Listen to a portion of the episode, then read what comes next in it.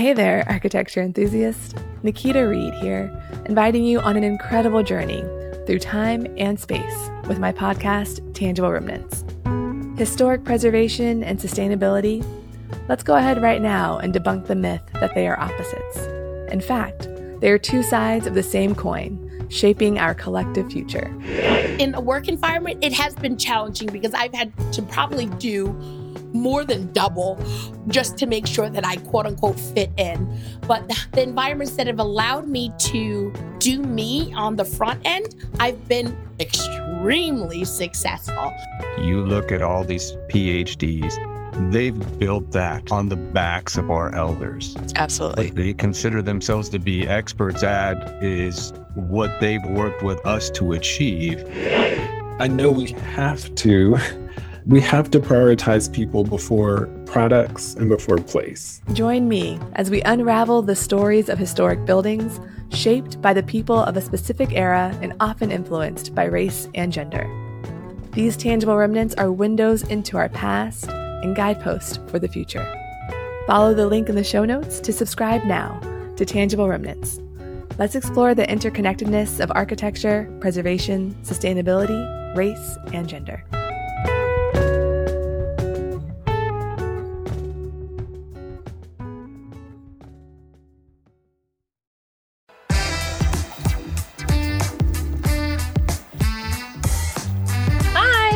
Welcome to our introduction episode of She Builds Podcast, where we will share stories about women in the design and construction field, one lady at a time.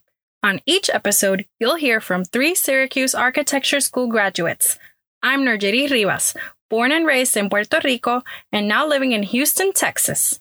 Fun fact I love chocolate and long walks on the beach. I'm Jessica Rogers, a Miami native now living in Washington, D.C. I love music and eating good food. And I'm Elizabeth Rahr.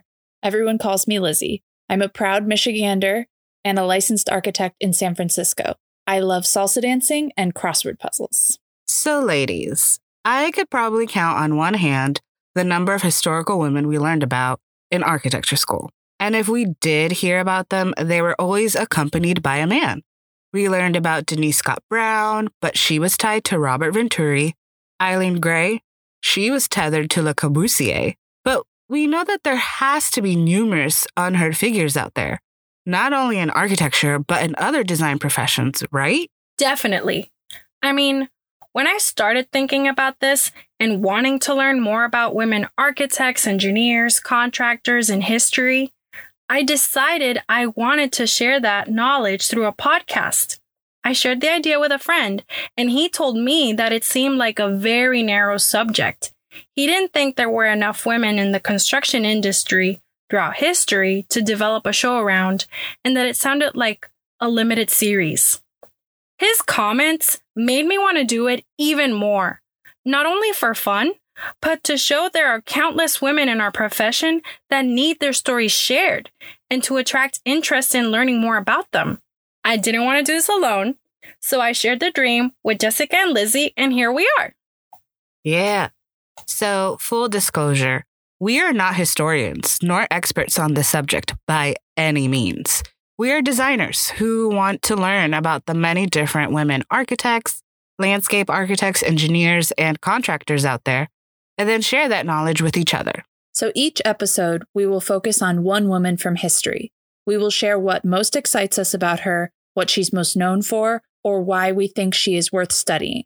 Then we'll tell you about her life, her work, struggles, and achievements. And finally, each episode will end with a segment called The Caryatid. A caryatid is a stone carving of a woman used as a column or a pillar to support the structure of a Greek or Greek style building. Each episode will choose a caryatid, a woman who's working today doing her thing, holding up the profession through her work. We've got a great list of amazing women we will be discussing. For example, Milka Bliznakov, who began the International Archive of Women Architects, or IAWA. Norma Merrick Sklarek, the first African American woman licensed in the state of New York and California. And Julia Morgan, who was the first woman to get into and graduate from the École des Beaux Arts and the first woman to be licensed in California. To name a few. And we will also be talking about engineers, landscape architects, critics during our first season. Yet, if there's a particular lady you would like to hear more about, or if you would like to nominate a caryatid, you may email us at shebuildspodcast at gmail.com, leave us a comment on our website, shebuildspodcast.com, or follow us on Instagram at shebuildspodcast and on Twitter at shebuildspod. We hope this is a fun listen for you all and that you find yourselves inspired to begin your own investigations and learn more about these amazing ladies. So stay tuned.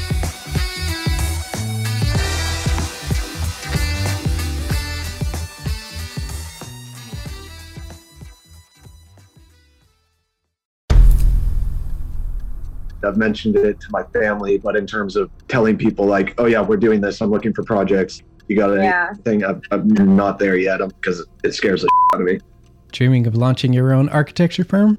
Well, buckle up for a wild ride with Emerging, the podcast that shares what it's really like to start an architecture firm. Where do we begin? We don't even know what type of business to formalize as. Is it an LLC? Is it an LLP? Like, how are taxes? I mean, the list is astronomical. Season 1 featured founders Jeffrey, Lexi, and Chris, owners of Level Studio Architecture, are your fearless guides on this unfiltered journey from napkin sketches to a thriving studio.